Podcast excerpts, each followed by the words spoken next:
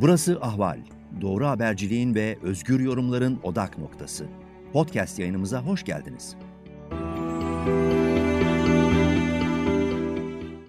Efendim merhabalar. Neden devlet inşa ederiz? Güvenlik içinde yaşamak için, kuvvetler ayrılığını inşa edebilmek için, gücü birine geçici olarak seçimle verdiğimiz bir iktidarın tekrar o kurumlar içinde, denge denetim içinde e, görevi bittiğinde adil ve şeffaf seçimlerle tekrar iktidarı başka birisine devretmesi için yarışmacı, rekabetçi bir sistem içinde demokrasi inşa edip, güvenliğimizi tesis edip, altyapımızı, okulumuzu, sağlığımızı, hukuk ve yargı sistemimizi büyük bir güç tarafından organize edip yolumuza devam etmek için devlet inşa ederiz. Yani bize hizmet etsin diye devlet inşa ederiz. Bizi mutlu etsin diye devlet inşa ederiz. Peki karşımızdaki devlet nasıl bir devlet? Kendi mutlu olmak, anayasayı yazarken, kuralları koyarken örneğin sizin birbirinize karşı işlediğiniz suçları affederken devlete karşı işlenilen suçlar affedilemez diye madde koyan, kendini kutsal kabul eden, kendini yukarıya konumlandıran ve halkın, seçmenin onu mutlu etmesi için fedakarlık yapması gereken bu milliyetçi, bu kolektivist, üst perdeden bakan e, tavırla yoluna devam eden bir şeyle karşı karşıyaydık. Bu AKP öncesinde de iyi kötü, daha seküler bir milliyetçilik çizgisinde olmakla birlikte aşağı yukarı aynı çizgideydi.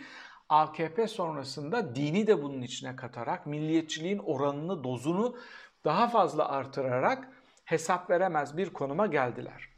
Şimdi size burada devlet felsefesinden bahsetmeyeceğim. Devlet size değil de kime hizmet ediyor? Bunu bugün tartışmaya çalışacağım. Ve uzun zamandır sizlere teorisini anlatmaya çalıştığımız bu çöküşün artık hangi somut delillerle sizin gözünüze sokarcasına farklı aktörlerin bunu ya ifşa ettiğini ya itiraf ettiğini anlatmaya çalışacağım. Şimdi şu isimlere bakın. Zindaşti, Masimov, Reza Zarrab, kripto para vurguncuları, çiftlik bank vurguncuları, çok çok büyük paralar götüren, çok çok büyük çalan, çok büyük yolsuzluklar yapan, büyük kokain tezgahları kuran, Ağır ve ekibi, burada isimlerini unuttuğum diğer soyguncular alınmasınlar. Siz daha küçük soyguncu olduğunuz için, daha önemsiz soyguncu olduğunuz için değil, ben size beş para etmez adamlar olarak bakıp isimlerinizi ezberlemediğim, çok yakından takip etmediğim için sizleri zikretme, zikretmedim. Bu ara spoiler'i de vermiş olalım kendilerine. E, tüm bunların ortak bir özelliği var. Bunlar ne yapıyorlar? Bunlar küresel bir ağ kurup çalan kumarhanelerden, kokain tezgahından, ABD dolandıran, ABD hazinesinden çalan, Birleşmiş Milletler ambargosunu delip Türk esnafının kazanması gereken milyarlarca doları yüzde karşılığı İran'a devreden tüm bunların ortak özelliği ne? Tüm bunların ya da petrol, uluslararası petrol hırsızlığı, kaçakçılığı yapan bunların ortak özelliği AKP'nin koyduğu, kurduğu rejimde hukuk olmadığı için yargı içinde bedelini ödeyip Kaçsa senin bedelin, savcı, hakim, siyasi, bakan bedelini ödeyip hayatlarına devam edebildikleri için çalan kaptı kaçtıcı özel jetine atlayıp ilk solukta buraya geliyor. Türkiye'ye geliyor.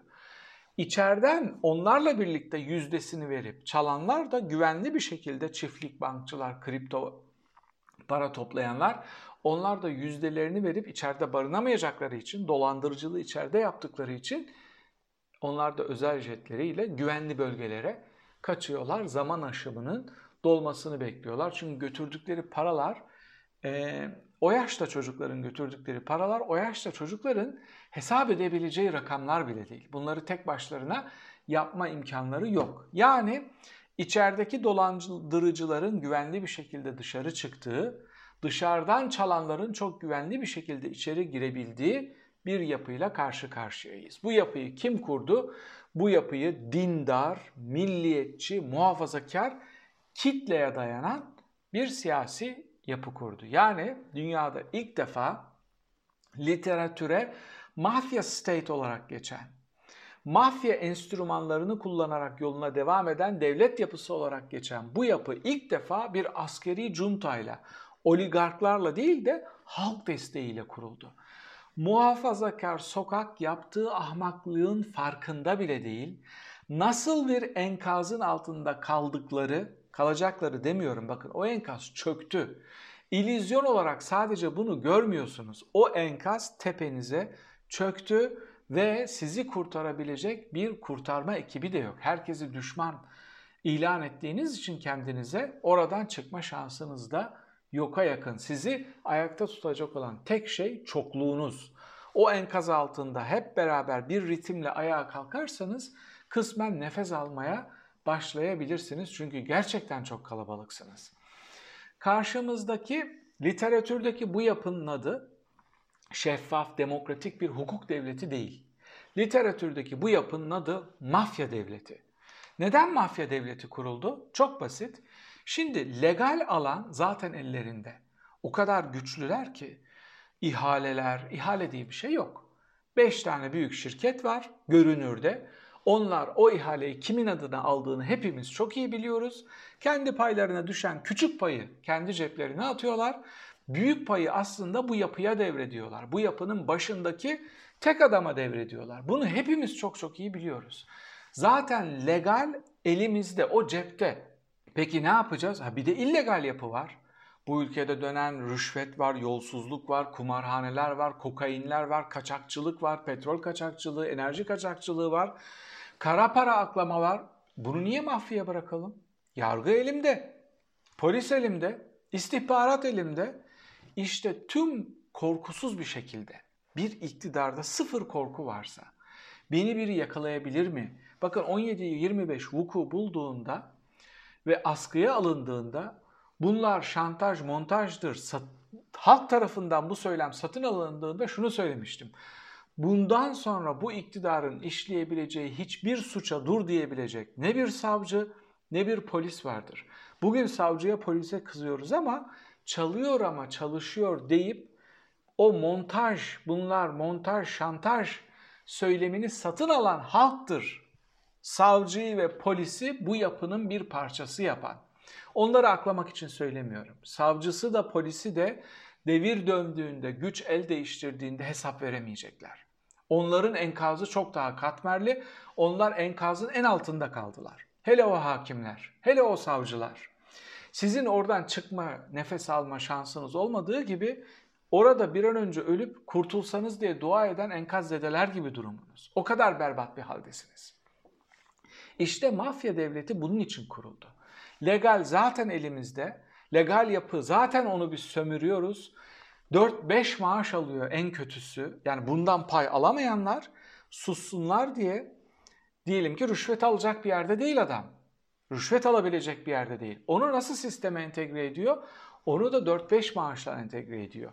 Yüz binlerce çok iyi eğitimli gencin süpermarketlerde asgari ücretle çalışabildiği, ancak orada iş bulabildiği bir ülkede beş para etmez kara cahil ama aidiyetini yeminle saraya deklare etmiş olan insanlar 3 ila 5 maaş arası yüksek maaş alıp hayatlarına devam ediyorlar. Bir suç kardeşliği inşa edilmiş durumda.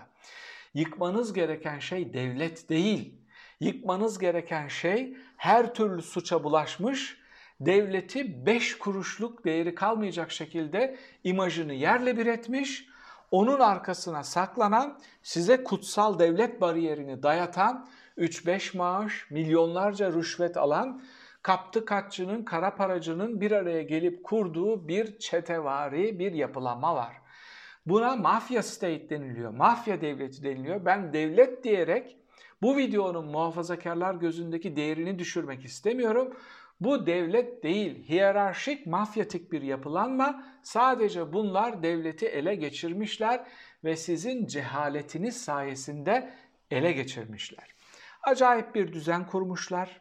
Suç kardeşliğiyle birbirlerine tutulmuş durumdalar. Ellerinde o kadar büyük para var ki sizin de aslında devletten ziyade paraya büyük zaafınız olduğu için ve ağzınızın suyu aktığı için acaba bundan bana da birkaç damla düşer mi diye susuyorsunuz. Medya ve yargı bu suç şebekesinin suç ortağı hiç sıkılmadan çok büyük bir özgüvenle çok rahat bir şekilde yalan söyleyip iftira atıp yollarına devam edebiliyorlar. Buradan kusura bakmayın çok büyük bedeller ödemeden çıkış şansınız yok. Daha önce bu bedeli ödemeye göz alanların ne hale geldiğini görüyorsunuz. Birlikte kenetlenip hep birlikte demokratik, seküler, hesap verebilen, özgürlükçü bir devlet için mücadele etmezseniz onlar sizi bölmeye, parçalamaya devam edecekler. Ne dedi Erdoğan? Kendi derdine düşmüş olan Erdoğan çıktı ne dedi? Bunlar zillet, bunlar PKK terör örgütüyle ittifak halindeler. Yapmaya çalıştığı tek şey şu. Kürtlerin oyu ile İstanbul ve Ankara'da seçim döndü. Ben Cumhurbaşkanlığı seçimde aynı zokayı yutmam. Bu oylarla birlikte beni devirecek olanları PKK'cı işbirlikçi ilan ederim. Bir senaryo yazarım ve muhalefeti Kürt oylarla bir araya aynı kareye gelemeyecek şekilde bir oyun kurarım ve bu oyun altında muhalefeti ezer, iktidarıma devam ederim. Tek bir ezberi var. Bunu tekrarlayıp duruyor. Gidin bunu söylediği zaman deyin ki TRT'ye Öcalan'ı, Osman Öcalan'ı muhalefet mi çıkardı? Abdullah Öcalan'a beni kurtar diye mektup yazdıran muhalefet miydi? Bu soruları ısrarla AKP'li sevdiklerinize sorun. Evet, Türkiye'de bir demokrasi mücadelesi verilmektedir. Evet, Kürtler burada başat, belirleyici, stratejik aktör konumuna gelmiştir. Ve şükredin ki tüm bu yapılanlara rağmen Kürtler hala sandığa gidiyor. Özgür ve müreffeh bir ülkede yaşayıp şu mafyatik yapılanmadan kurtulabilmeniz için biz küstük oynamıyoruz muhalefetin tüm yanlışlarına rağmen demiyorlar da Türkiye'yi gelin birlikte demokratikleştirelim. Bizim yediğimiz dayağı siz de yemeyin. Biz de insan gibi yaşayalım. Siz de insan gibi yaşayın diyorlar. Bu nimetin farkında olun. PKK ile aranıza ne kadar mesafe koyarsanız koyun, ne kadar lanetlerseniz lanetleyin. Ama Türkiye'de demokratik bir devlet içinde kimlikleri tanınmış bir şekilde yaşamak isteyen, özgür ve müreffeh demokratik bir Türkiye'de yaşamak isteyen ve buraya katkı sağlamak isteyen Kürtleri sakın küstürmeyin. Şimdi bir başka önemli mevzu Sezgin Baran Korkmaz Avusturya'da yakalandı. ABD'nin talebiyle yeni ortaya çıkan deliller üstünden bazı okumalar yaptılar ve gözaltına alındı. Tutuklandı demeyelim, gözaltına alındı. Ve avukatı diyor ki Sezgin Baran Korkmaz'ın benim biraz önce yukarıda ifade ettiğim şeyleri haklı çıkartacak şekilde biz diyor Amerika'ya iade istemiyoruz. Biz Türkiye'de yargılanmak istiyoruz. E açıkçası böyle bir şebeke bulsam, bu kadar da param olsa ben de Türkiye'de yargılanmak isterdim. ABD'de yargılanmak istemezdim. Şimdi kazın ayağı değişmeye başladı. Küresel aktörler oyuna girmeye başladı. Türkiye'de vuku bulan bu sistemin fotoğrafı röntgeni çekilmiş durumda ve hareket edecek alanları kalmadı. Üretim yapmayan, istihdam sağlamayan ama gri pasaportları şebekeye satıp Avrupa'ya iltica etmelerini sağlayıp onu nakite çevirebilen, yeşil pasaportları nakite çevirebilen, dava dosyalarını tavacı Recep'te buluşup nakite çevirebilen. Bu adam diyor ki Sezgin Baran Korkmaz sadece bayramda diyor emniyet teşkilatına 3 milyon dolara yakın rüşvet dağıtıyordum bayram harçlığı gibi. Yani bunları duyup nasıl delirmiyorsunuz? Bu itirafları duyup ki bunların gerçek olma ihtimalinin gerçek olmama ihtimalinden çok daha yüksek olduğunu hepiniz çok çok daha iyi biliyorsunuz.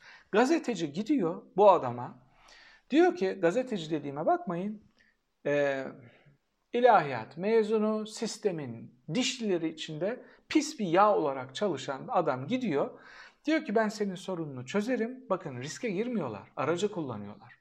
Ben bu bakanları tanıyorum. Güya işi bu yapıyor. Gidiyor ondan 20 milyon doları alıyor. Bakanlara veriyor. Bakanlar ona ne kadar münasip görürse oradan bir cep harçlığı gibi bu pislik karşısında yaptığı bu pis iş karşısında kendileri de eldiven olarak onu kullanıyorlar. Pis bir peçete olarak onu kullanıp sokağa gerektiği vakti geldiğinde de atıyorlar. Neden? Reza Zarrab olayında ders çıkarttılar. Kendileri onun önüne yatarım dedikleri delillendirildiği e, bu kasetler piyasaya düştüğü için ya da mahkemelere, yargıya intikal ettiği için yeni bir taktik kullanıyorlar. Bu pis işlerde kendilerinden daha ucuza satılma ihtimali olan, daha kolay bu adamların önüne yatan gazetecileri, gazeteci kimliği olan haydutları kullanıyorlar. Şimdi şu soruyu kendinize bir sorun. Ya bu bir ülkede hiç mi zincirleme, organize yolsuzluk olmaz? Sadece işte bir dezenfektan saktı diye o da yargılamadılar. Görevden aldılar bir tane bakanı. Yani bu kadar organize suçun olabildiği bu ülkede, geleneksel olarak ahlaksız karar alıcıların olduğu bir ülkede hiç mi organize bir suç deşifre edilmez? Neden deşifre edilemiyor? Bu kadar delil ortaya saçılmışken neden saray bunlardan bir tanesini görevden alamıyor? Neden yargı bir tanesinin bile üstüne gidemiyor? Tekrarla ve ısrarla söylüyorum. Bu bir suç kardeşliğidir. Bir tuğlayı çekerseniz ki çektiler Peker. Çıktı pat pat pat pat pat konuşmaya başladı. Bir tuğla daha çekilirse bu duvar duramaz. En üstten bile çekseniz, en basit, en saf, en ahmaklarından bir tanesini bile çekseniz bu duvar çökecek.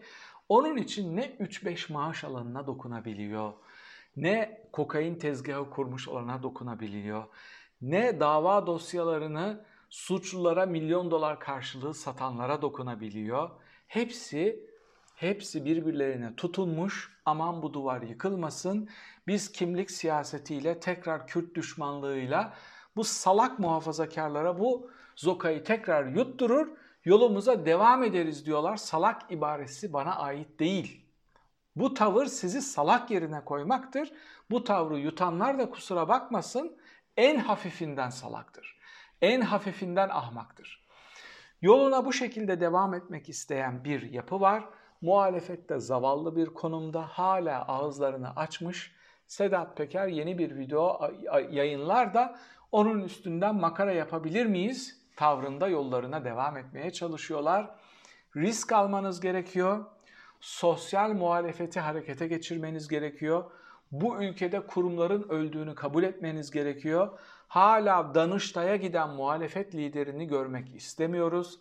Halka bu tabloyu benden çok daha güçlü bir şekilde anlatmanız gerekiyor.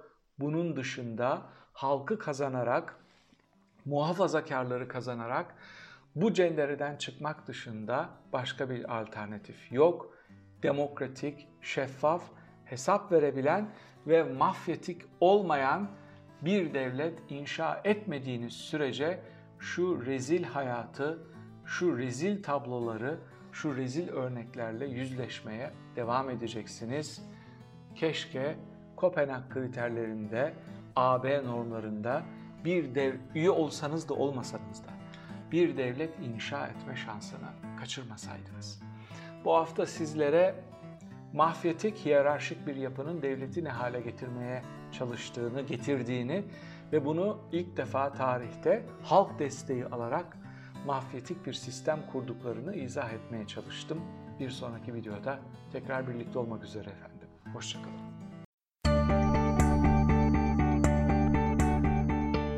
Ahval podcastlerini tüm mobil telefonlarda Spotify, SoundCloud ve Spreaker üzerinden dinleyebilirsiniz. Apple iPhone kullanıcıları bize iTunes üzerinden de ulaşabilir. Türkiye'nin ve hayatın cıvıl cıvıl sesleri Ahval Podcast dizisinde. Kulağınız bizde olsun.